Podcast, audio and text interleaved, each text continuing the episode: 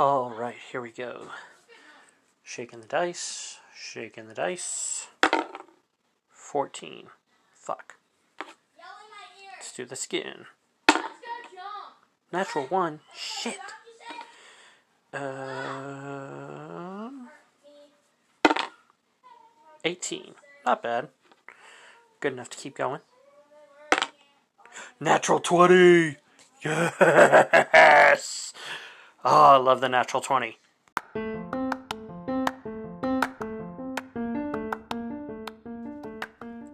All the way from Tahlequah, Oklahoma, this is Quahtism, a dad blog podcast.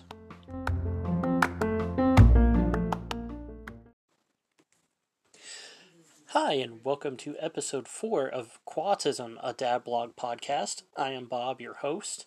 Uh, I got a pretty fun episode lined up for you tonight. Um, I feel like here lately, I've just kind of been very up and down with the emotion of the podcast. Um, there's been some good stuff, and I've kind of brought it back up, but I but tonight I just want to talk about something that brings me immense joy, and that is D and D, Dungeons and Dragons.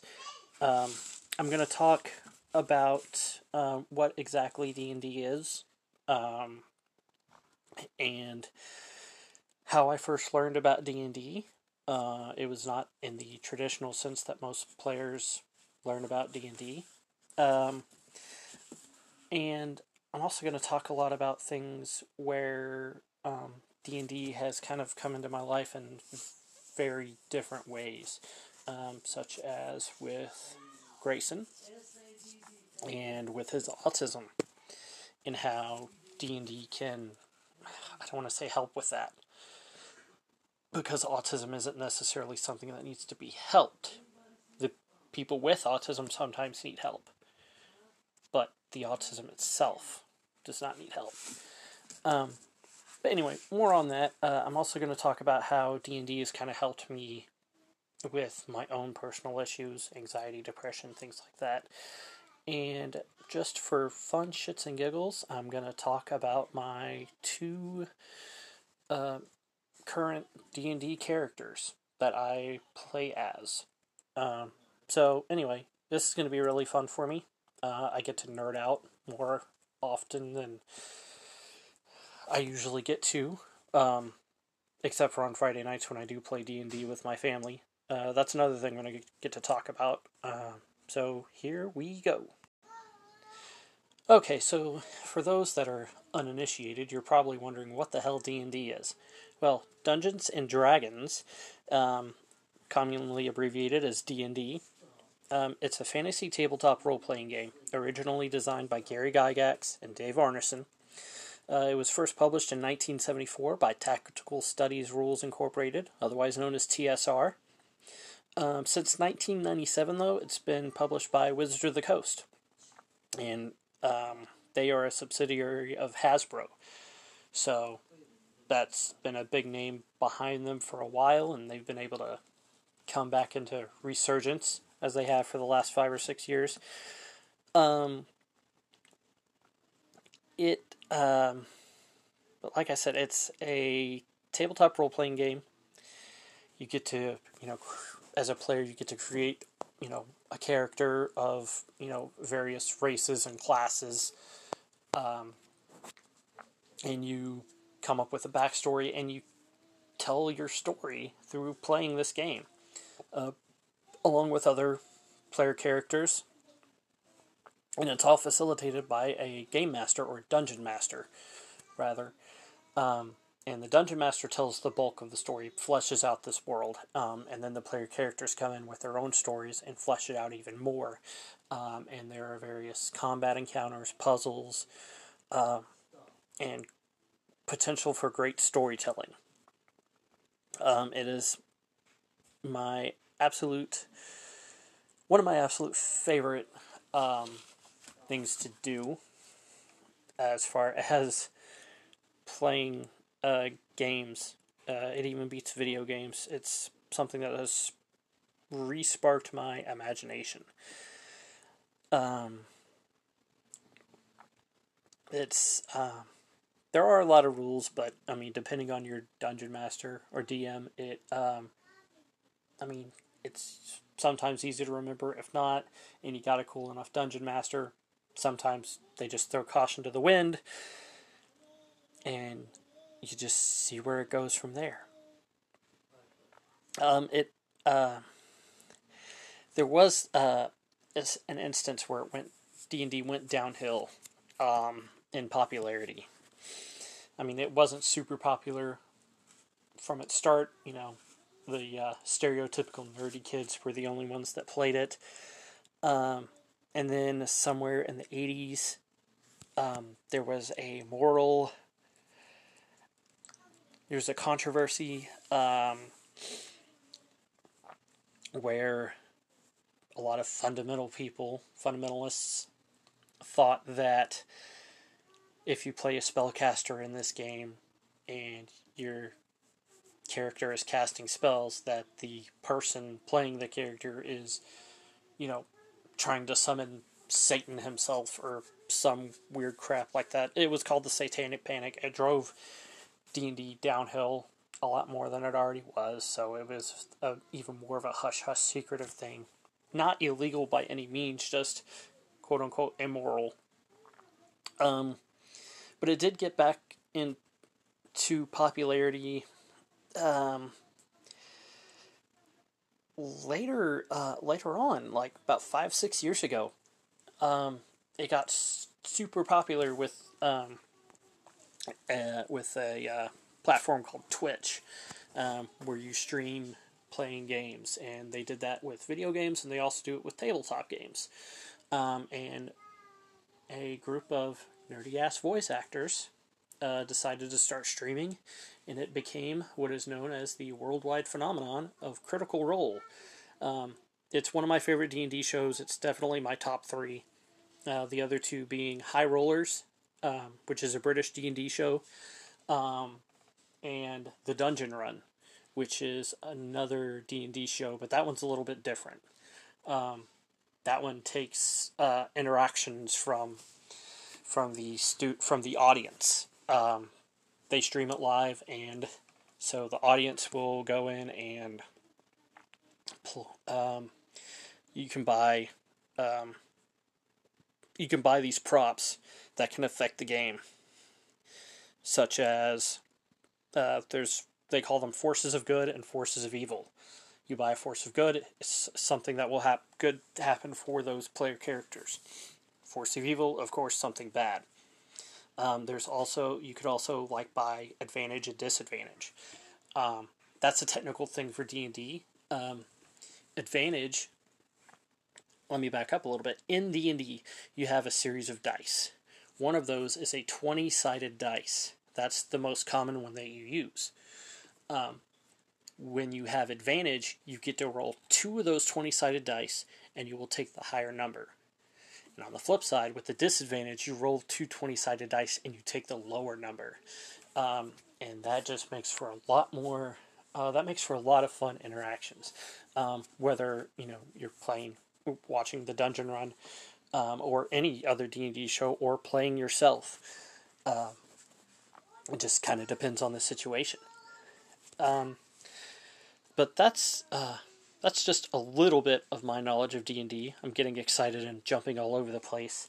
So, um, how about I jump into um, kind of my history with D&D, um, where I first learned about it, um, and when I first started playing it, which was years later.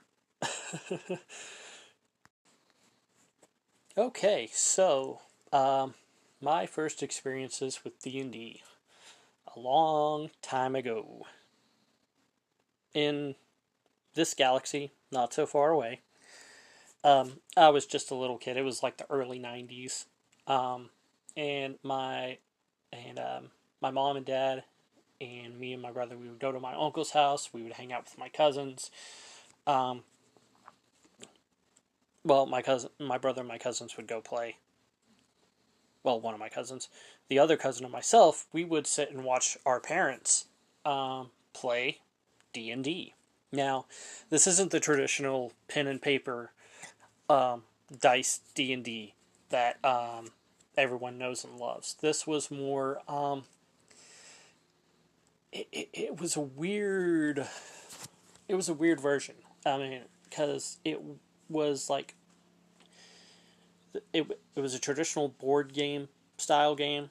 You had your board and your minis and your six sided dice um, or d6s. And um, they um, and one side of the it was a two sided board. One side of the board was out was like an outside area, um, which had places where you could customize tiles to do for like traps or battle encounters or whatever. Um, and then flip the board over, and on the other side was a dark, spooky cave or castle, the dungeon area, if you will. Um, and um, the DM could set up the tiles however, set up whatever encounters, and um, the characters, depending on what mini you grabbed, the character sheets were kind of pre done. Um, it was very. I know Parker Brothers released a version like it in the early 2000s, but like I said, this was like in the early 90s. I'm pretty sure it was Dungeons and Dragons, like actual Dungeons and Dragons licensed. Um, I know at the time, after doing some research, hey, I actually did research for once. Um, there was a game called Hero Quest that worked a lot like how I just described. Um, but I was always just enamored with these stories that they were telling with, you know, with everything that would happen in the games. Like, I remember one time where uh, my dad, he would play. Um, actually, let me back up for a second. For the purposes of this podcast and how it and um, my D and D journey. My dad here is technically my stepdad, but he he raised me. So he, I call him dad. He is my dad. But for this purpose, I'm going to call him my stepdad, and you'll find out later why. Um, so my stepdad, he always played like the buff fighting barbarian type, right? And there was this one point where he was he just barreled through into this dungeon, and he ended up falling into a trap and having to fight his way out of this trap, and um, it was just this wild and crazy thing um, because it was just kind of a roll of the dice that it happened. Um, just almost a nearly random encounter. Um, but I just remember, you know, the amazing storytelling and the excitement and the imagination that came from all that. It was an amazing experience. So, fast forward years later, um, this was probably ooh, easily three, four years ago. Um, I I was hanging out with some friends, and one of them was like, "Hey, I play Dungeons and Dragons. Would you be interested?" And at first, I was just like, "No, no. I mean, I'm not judging. It's cool, whatever that you play it. I just don't. You know, I was having a lot of problems socializing outside of um, my family unit, which was my kid, his mom and myself. We were still married at the time. Um, but um, but my kid's mom, she was like, "No, no, go go ahead. You know, get out there. You know, if it's something you want to try and do, do it." So I eventually went. Um, and they weren't actually playing Dungeons and Dragons. They were playing another tabletop role playing game called Pathfinder at the time, which worked a lot like D and D. Um, but anyway, so I went and I played. I had a blast. I mean, it was much different than what um, I had experienced in my childhood because this time it was I had a character sheet, paper character sheet with a pencil, and some borrowed dice, and um, and it was just kind of what what the uh, tabletop community calls theater of the mind where we were just like we had a grid map and he was just kind of drawing, and he had little, he had some minis. Um, one that I borrowed my DM um, there, his name was Jacob. Um, but anyway, it was just an absolute blast. I had so much fun, so much so that I kept going back. it started, you know, it you know, it became a weekly thing, then a bi-weekly thing, and then a monthly thing, and then a weekly thing again. Um, and then uh, things happened, you know. Of course, you know, a couple of us have families, so it was hard to get scheduled. Common occurrence with D and D. Um, but we did eventually move that game from Pathfinder to D and D, um, and a few things changed, which I'll explain later. Um, with that, um, but yeah, ever since I've been playing D and D, and in some form or fashion, and I love it. Now I'm currently in a game with my biological dad. And that'll be another thing I talk about in another episode of the podcast. But yes, I my biological dad, he's my dungeon master, um, and I play with my two stepbrothers, my sister, her husband, and then um, my kid's mom Eva and myself. We play, um, and we play weekly. Um, and we play over the internet, which is a a fun, interesting thing because usually tabletop games you want to play in person, but with the advance of technology and which happened right on time because of COVID, and now because of COVID, we play um, we can play online. Um, there are different, uh, many different um, resources for you to do that, such as Roll Twenty and D and D Beyond. Um, you can communicate through Roll Twenty or Discord, which is how we communicate. We use the Discord app for our actual communications. Um, but it's just so much fun. Um, it is a release for me every week. I have something to look forward to through the week instead of just oh thank God I'm not on I'm not having to work for a little bit. It's okay. It's Friday. It's D and D night. Let's get through today so we can play D and D, and it is just so much fun. Um, this last session that we had, it I mean not a whole lot happened in game. It was just a lot of traveling across this world. Um, trying to get these two prisoners to to the prison that they're supposed to go to to face their sentencing. Um, but it was a lot of great um, role playing or RP. Uh, we didn't actually speak it out though. We were, we were just kind of mouthing off to each other in the chat as our characters, and it was just so much fun. Because I I can imagine the actual banter going on in my head with these characters, and um, it was just so amazing and so much fun. Um, another thing about D and D that is even more recent than the recent resurgence and the ability to play online is um, how D and D helps those with can help those with special needs or um, developmental or mental issues. Um, there's been a lot of research into it, um, especially for that for those with autism spectrum disorder or ASD. And Grayson, he is he is autistic. He has autism spectrum disorder. He's on the high functioning end, um, which there's a lot of definition for between high functioning and low functioning. But the fact of the matter is, he does have autism. Um, and D and D, there, uh, there's been a lot of research into how D and D can help people like Grayson, um, and that's going to be my next segment, what I call ASD and D. Okay, so this segment I'm calling ASD and D. Um, there's many reasons why. Um,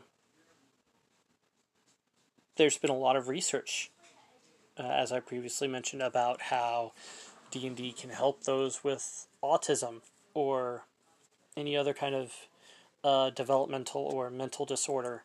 Um, it's even been known to help uh, those with PTSD uh, for various reasons. Um, but um, for for the moment, I'm going to talk specifically about how it helps those with autism. Uh, usually, those with people with autism have a really hard time socializing. And Dungeons and Dragons, however you play it, is a social game. You have to interact either with your player characters or non player characters, which are characters that are in this world that are usually controlled by the DM. Um, but they have some sort of purpose or another, whether it be important or not important, depending on how your story goes. Um, but yeah, um, it also helps um, those with uh, sensory issues um, because the dice they have a nice feel to them. They're smooth. It's um, and then just the feel of rolling the dice and hearing the click clack, um, especially if you shake your dice in your in a dice bag. Um, at least that's just my own sensory thing.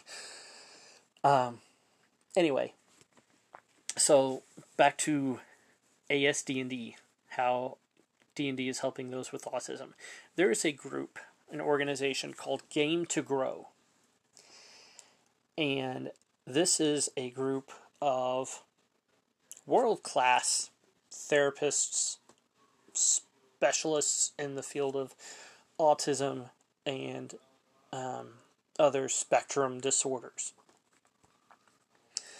and they um, they're also a bunch of nerds. They they love D and D, and they figured out a way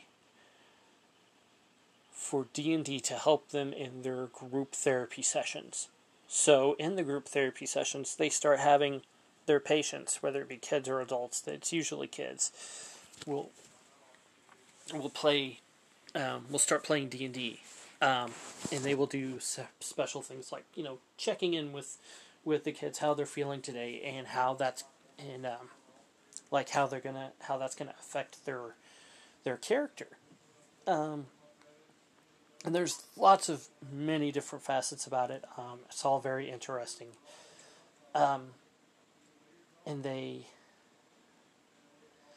but anyway, the, these therapists they've gotten to go to conventions like these gaming conventions um, to talk about their research and what they've done and how they've done it, and then they go to other conventions for like psychology um, and therapy, um, talking about you know how they're using D and D to help their patients, um, kids and adults alike.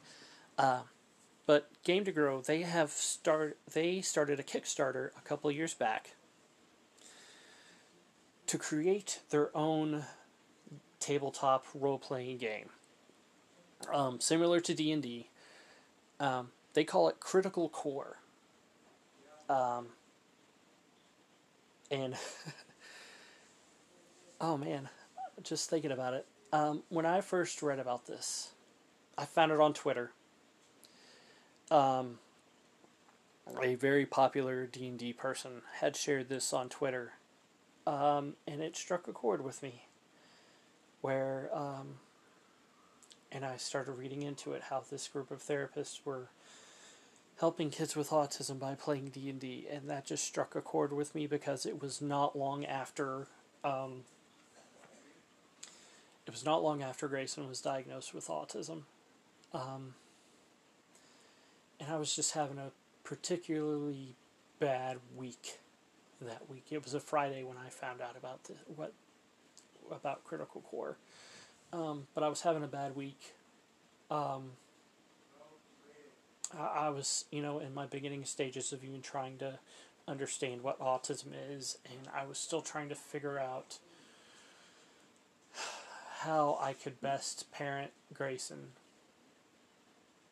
And that week, I was really, really not doing a good job. Um, there was just a lot of things going on, and I was just feeling like a horrible parent, like a horrible person in general, but especially a horrible parent. And um, I was laying down. I went to bed early because I was just done with the day. and I was on Twitter just trying to calm my brain down, and I was reading,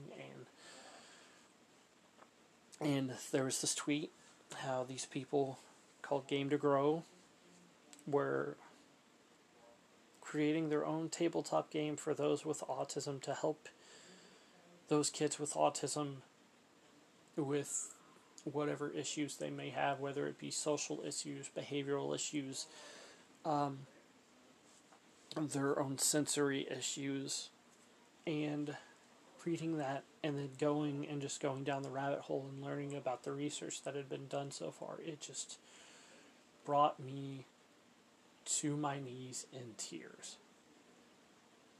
And then Eva came in, she asked what was wrong, and I just unloaded about how, you know, everything she knew, how I was just not a great person that week at all. And then I read this, and that I feel like that this is going to be something that I can connect with.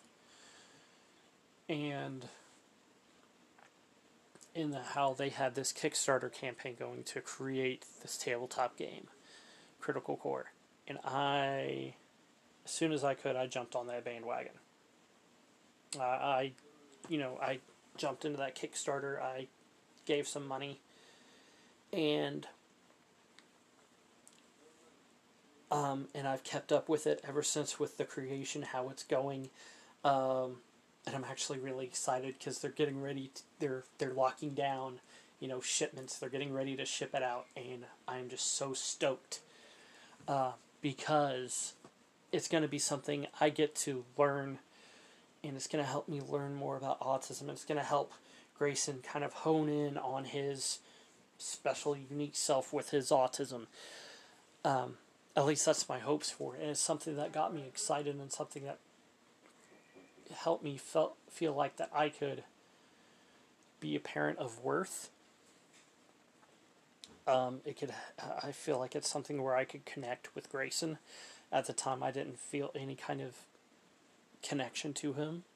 I mean, don't get me wrong, I love Grayson. I really do. I have since the day he was born.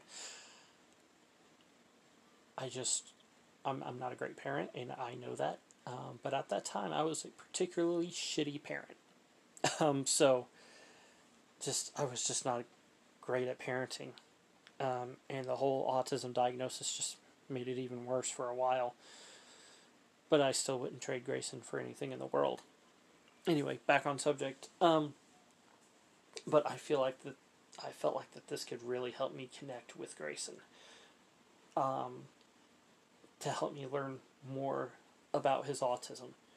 So I jumped on this bandwagon, and it's going to be releasing sometime next year, early next year. I'm hoping because they've been working on it ever since um, their campaign came out. I even got a hold of some. Uh, some beta release stuff to read over and review it and and to toot my own horn a little bit i was reading it and there was like the big long list of special thanks section and my name was right in there um, along with other prominent people in um, tabletop gaming especially d&d um, so i just thought that was you know to toot my own little horn about that that i actually helped you know in a very small way with the creation of something like this. Um, but anyway, I want. I also. That's Critical Core is going to be coming out next year. If you have any questions, since I didn't do this earlier, if you have any questions about Critical Core or D and D or anything like that, feel free to message me, get on my timeline, tweet me, whatever. Facebook, Twitter, Instagram is at Quahtism Dad Blog, spelled Q U A H T I S M D A D B L O G. Um, if social media isn't your bag, you can email me at quahtismdadblog at gmail.com.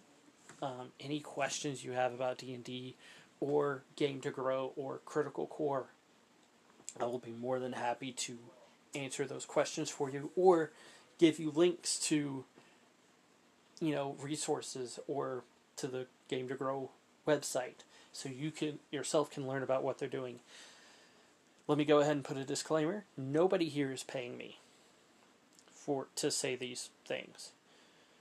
This is just because I love D&D and I love what Game to Grow is doing and I love Critical Core. Uh, and what it's about. Um, so let me just get that out there right now. so no one is contractually obligated to pay me. Though man, that would be the dream to be able to work for D and D, even on one thing. anyway, um, so yeah, that's Game to Grow, Critical Core. That's ASD and D essentially. Um, I'm I'm gonna talk a little bit more about Grayson here in a moment and things that he's done in D and D. Yes, five years old, and he's played D and D, and it's just absolutely fucking amazing. So let me tell you about it. Okay, so Grayson has played D and D. This was the super cool thing. So my bio dad, who DMs the weekly game, like I previously said, um, he wanted to do something special for Grayson's birthday. And so we were like, hey, you know what? Because my bio dad, he lives up in Wisconsin. We live down here in sunny Tahlequah, Oklahoma. That's a long way. Other players live over in Maryland and one of the Carolinas. I can't remember exactly. I want to say it's like South Carolina. I could be wrong. But anyway, Carolina, Maryland, Wisconsin, Tahlequah, Oklahoma. so we are all over that map. Um, but my bio dad, he wanted to do something for Grayson's birthday. So we were talking about it and we decided that Grayson was going to make a D&D character for a special one shot. Um, and that's just like a one-time game. For those that don't know, it's a one-time game. There's no extended story to it. It's kind of like a situational thing. So we went through the process of creating this character. We um, we were showing, uh, we were trying to figure out how to help Grayson understand D and D, and Eva, his mom, had this wonderful idea. She is so much smarter than me, and this is the reason why, because she researches. She there's a system called the Picture Exchange Communication System, also known as PECS. Um, it is an alternative communication system um, developed. It was developed in about 1985, but it the developers noticed that traditional communication techniques, including speech, imitation, sign language, and picture point systems, relied on the teacher to initiate social interactions, and none of them focused on teaching students to initiate these interactions. And based on the observations, uh, the creators created a functional means of communication for individuals with a variety of communication challenges. It was originally developed for young children with autism spectrum disorder, uh, but its use has become much more widespread. Now, um, it's been it's kind of a controversial system because the goal for um, a, a big goal for a lot of us with um, for a lot of people with autism spectrum disorder is when they can't communicate we want them to be able to communicate. Um, and we want them to be able to this is going to sound harsh and horrible but we want them to be able to communicate like everybody else. Not to make them any less unique but so that they can function in a world that does not understand them. And unfortunately, that's a kind of a big ask. Because we need to, we as the neurotypical people, need to do more and do better to accommodate for the neurodiverse because they work so hard to accommodate us by mimicking us, by trying to communicate like us. And they shouldn't have to. We need to be able to help each other out. Um, that's my belief on it, anyway. But anyway, it's the PEC system is kind of controversial because pe- some people feel like it further inhibited that that goal of their ASD child communicating like the rest of us using speech and not just pointing at the picture on what they want.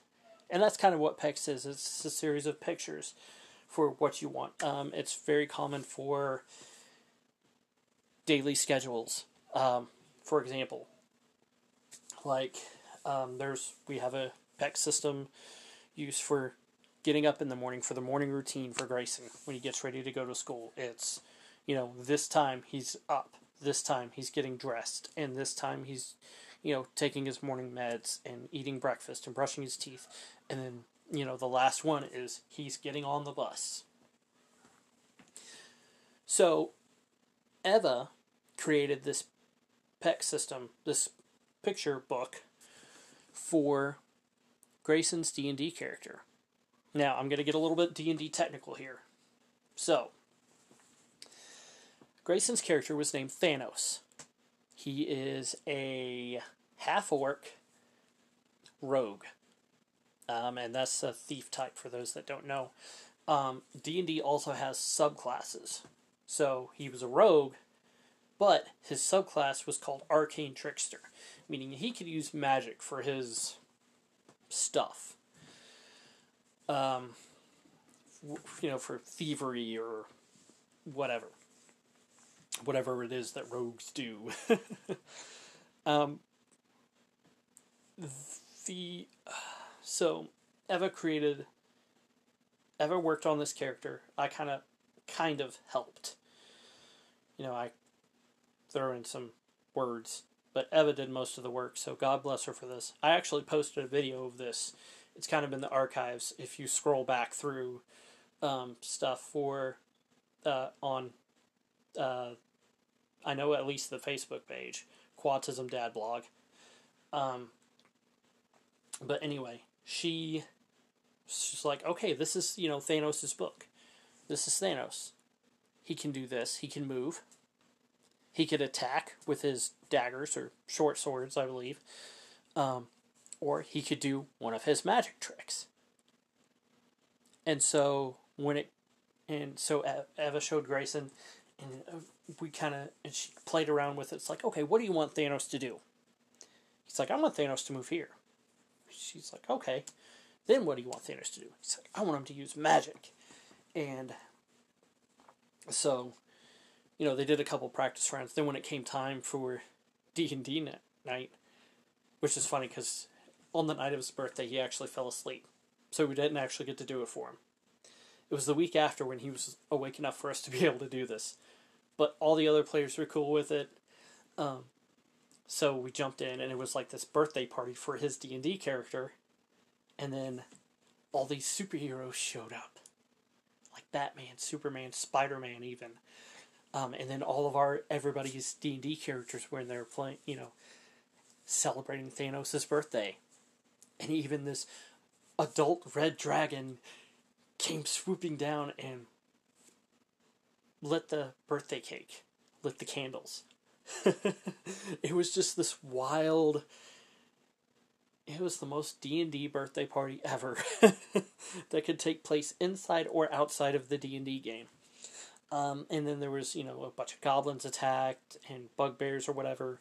And it just, and it, it was, you know, it was a big fight. And Grayson saved the day, you know, making these, making these big hits with this character Thanos. And every time it was his turn, she, um, Eva was like, okay, Grayson, what do you want to do? He'd flip right to the picture of what he wanted to do. And he had these really good rolls. The dice were on his side.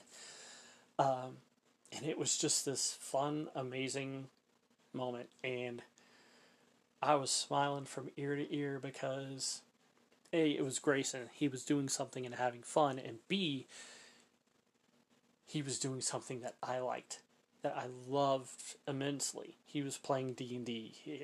I was a very proud geek dad.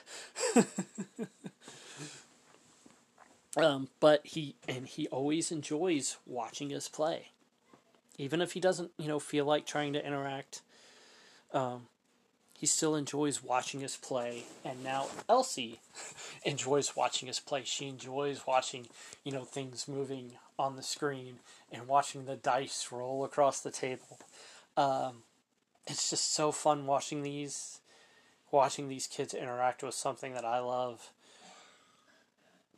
kind of almost as much as them. Don't get me wrong, I love my kids way more than anything. I would choose my kids over D and D any day of the week but I do love D and D a lot, and it makes me very happy to watch uh, my kids play something. I mean, even if they don't, you know, fully get into it when they're older, that's okay. But just watching them those moments, man, that that that tickles some heartstrings. Okay, so D and D has helped me a lot. Um, like I mentioned before, in my D and D history, I I was very I'm still shy, but I wasn't really all about socializing. I, w- I had resigned myself to being husband and dad. Um, but that encouragement for me to go play in D and D, that worked, and now, and I love going playing D and D, and I love the interaction, the social interaction. Um, it's helped me come out of my shell a little bit more. Um, and also, when I'm just having a bad fucking week, I get to sit and play D&D with my family online. It is a big stress off of me, off of my shoulders. I get to relax, I get to let loose. Um, and sometimes it's not even like the actual playing D&D part, it's the, you know, interacting with my family and getting to talk and just shoot the shit. Which we've done. Sometimes like we've just we've all just started talking and shooting the shit over Discord and forgot that we were playing a D&D game. um but with D&D that's helped me um, it's also resparked my imagination. Um, for the longest time my imagination I feel like kind of went dormant Nothing was, you know, I kept, it was, nothing was original. It was all just, oh, I saw this one thing and it was cool. And now, I mean, and with D&D, when I started thinking up the stuff to happen in D&D, you know, a lot of it was based on, you know, a lot of fantasy stuff that I've read or watched, like Lord of the Rings, whatever. And now eh, I'm, I get to do, now I just do all kinds of weird off the wall shit with my one of my current characters, which I will talk a little more about um, in a little bit. Pardon my ringtone. I don't know why that did that. Anyway, um, it's probably gone off a couple times. Anyway, so D and D helps me a lot. It lets me let loose of my stress. Um, it brings that high, so I'm not feeling so depressed lets loose my anxiety so I get to relax. It gives me those endorphins. It makes me feel good. Um, and it resparks my imagination because I know I'm telling one hell of a story. Um, right now, with my current group, we're, you know, with my family, we're, we're still in the very beginning stages of telling the story. But man, it's it's in that part where it's starting to get good. Um, and it's I'm so excited for what's going to happen here in the next five six levels of play because um, now our characters are just now starting to get to know each other. And like oh we can't go there because I'm kind of wanted there. You know and things like that. Um but yeah that, I mean it's just brings me a lot of joy and happiness as social games like this should. um, but anyway, so for nuts and giggles, maybe I'll go ahead and talk about my two current, most current D and D characters. Okay, so the first of my current D and D characters um, is the one that actually got me back into D and D. Um, his name is Vol'jin. He is a half elf. Now, when I first started playing D and D again, uh, when I first started playing D and D for real, it was uh, we weren't actually playing D and D. We were playing another role playing game called Pathfinder, which is very similar to D and D. Um, and under Pathfinder's rules, my character's class, you have your race and your class, and you have different abilities based on you know what you pick. Um, but my character was a half elf, and he was considered a druid in Pathfinder. So he used a lot of nature magic and things like that. Well, when we moved over to D and D, um, under D and D rules, fifth edition rules, he did not fit under the classifications for a druid. So we kind of had to fudge some things and make him what's called a ranger. Um, still very nature based, um, but not all you know, nature magic, not so much. Um, I guess some background on him. He is a half elf, and as with most half elves, he's kind of torn between two worlds that of elf and that of human. And for him, those worlds were much closer than um, than anybody could ever want to realize because his mother was an elf, was a wood elf who lived in the woods, and then right next at the edge of those woods was a small farming village um, of different types of people. Um, but she, his mother, fell in love with a human there who was kind of a tinkerer. He was supposed to be fixing the farm equipment, but he was like trying to do things to make things easier for the farming community. He was kind of, yeah, and it didn't work out very well. Anyway, so there was a raid in the farming village, and his father was killed. He was Vol'jin was a young boy at this time. His father was killed by this person who was raiding the farming village. Um, his mother was a powerful druid of the forest village of elves, and she went after this raider in um, kind of a rage. They fought each other to the death, and from there, Vol'jin just kind of lived in between um, in between the farming village and the forest, not really belonging to either of them. Um, I mean, he still had love for the, each of the villages, but he knew that there was a divide because of that raid. Um, that tore his that tore the villages and his family apart. Um, so anyway, he grew he grew up in between both worlds, and then he went adventuring. He eventually met up with uh, his current party. Um, and they've had plenty of adventures together. Vol'jin's first adventure, he almost died by a squid. That was that was a fun little. that was a fun little way of almost dying in the first couple of sessions. Um. So we Pardon that background noise.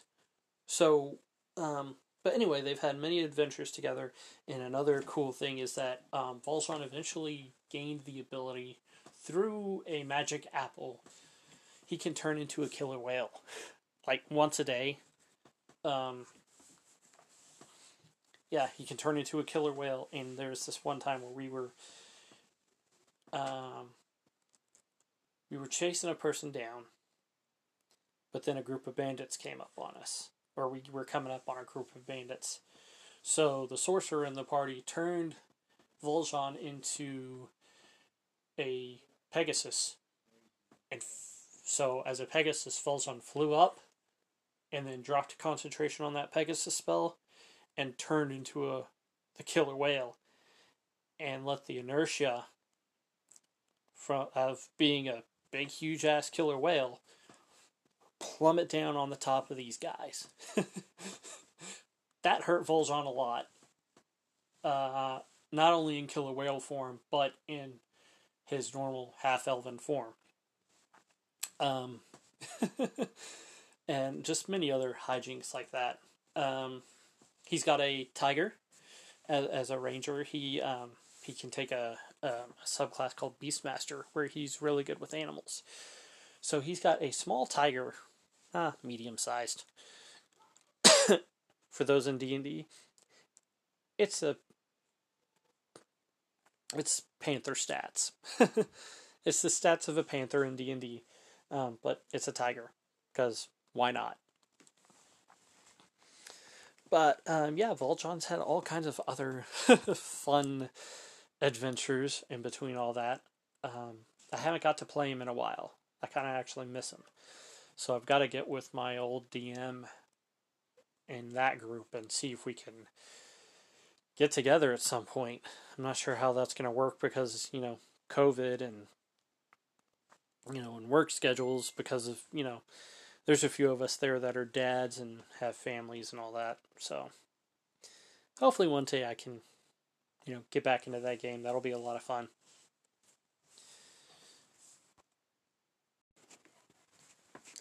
Okay, so the next character and the one I've been playing the most here recently um, is a dwarven bard.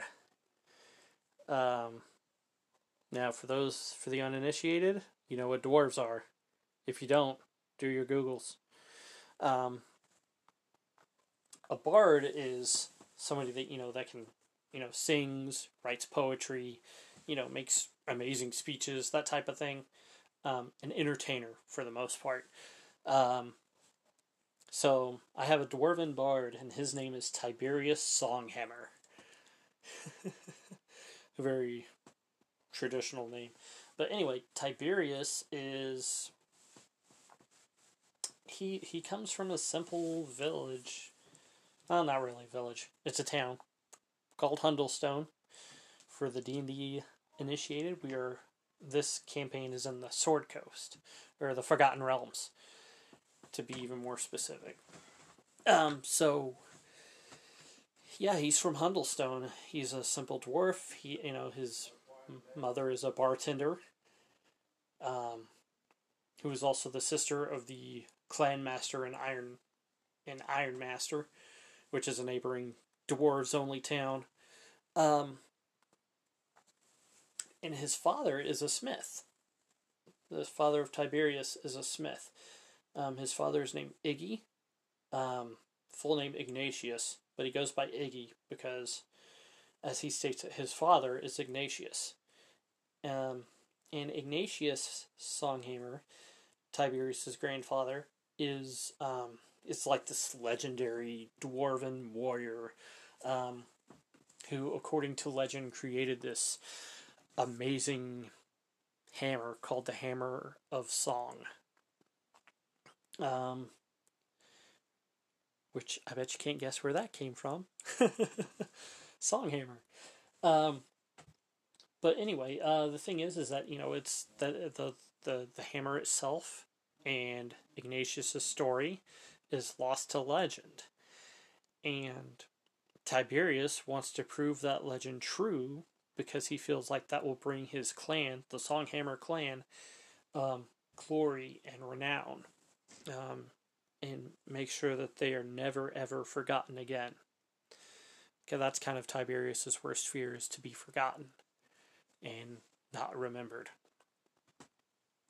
Um, so he's on he's on this journey, and also as part of Songhammer legend, um, every person in the Songhammer clan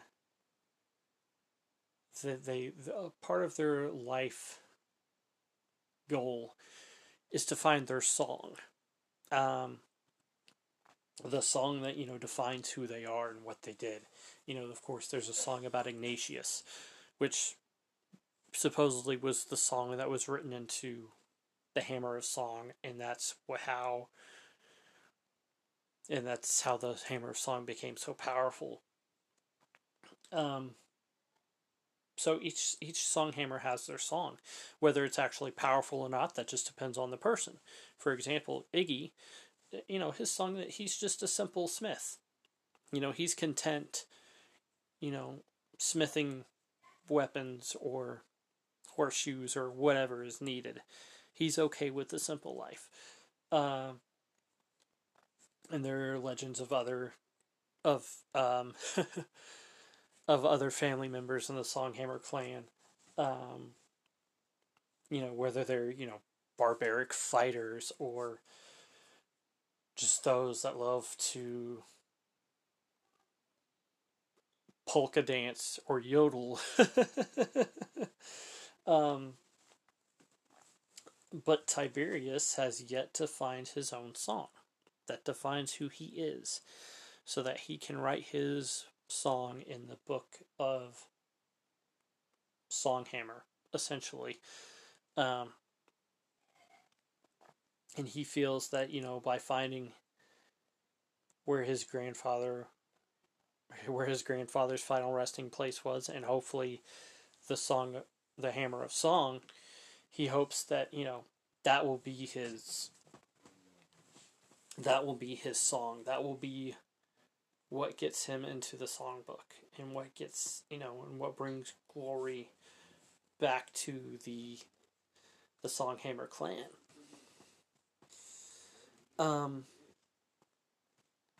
he kind of fears being mediocre, so he kind of lives larger than life.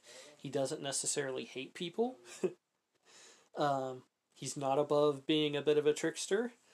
Uh, there was an instance where the group that Tiberius is with, they all came up on this wizard who was doing some weird research. So Tiberius, with his bard magic, casted a charm spell and convinced this guy to walk away and, you know, go take a vacation to the beach.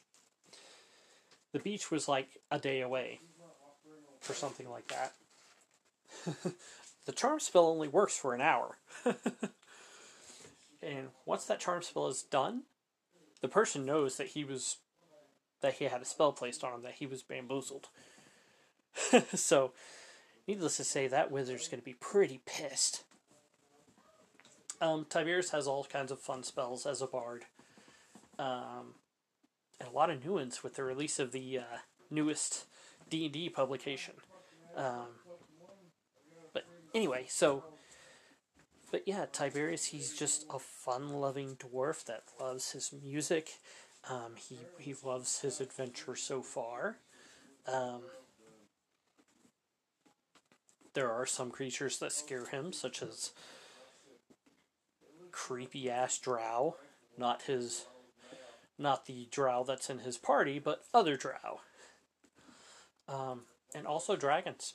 Yeah, he's scared of dragons. that that was the party came up across the green dragon, and that was that was not fun because we were not strong enough for that fight. How we survived was pure freaking luck. Um, but no, that's Tiberius. That's my current character. I'm having so much fun with him. I love it. Um, so I'm hoping he lasts for a long, long time. Because death in D&D is possible and sometimes inevitable. So, I'm just hoping I can keep him alive so he can finish his story and find his song and find that hammer.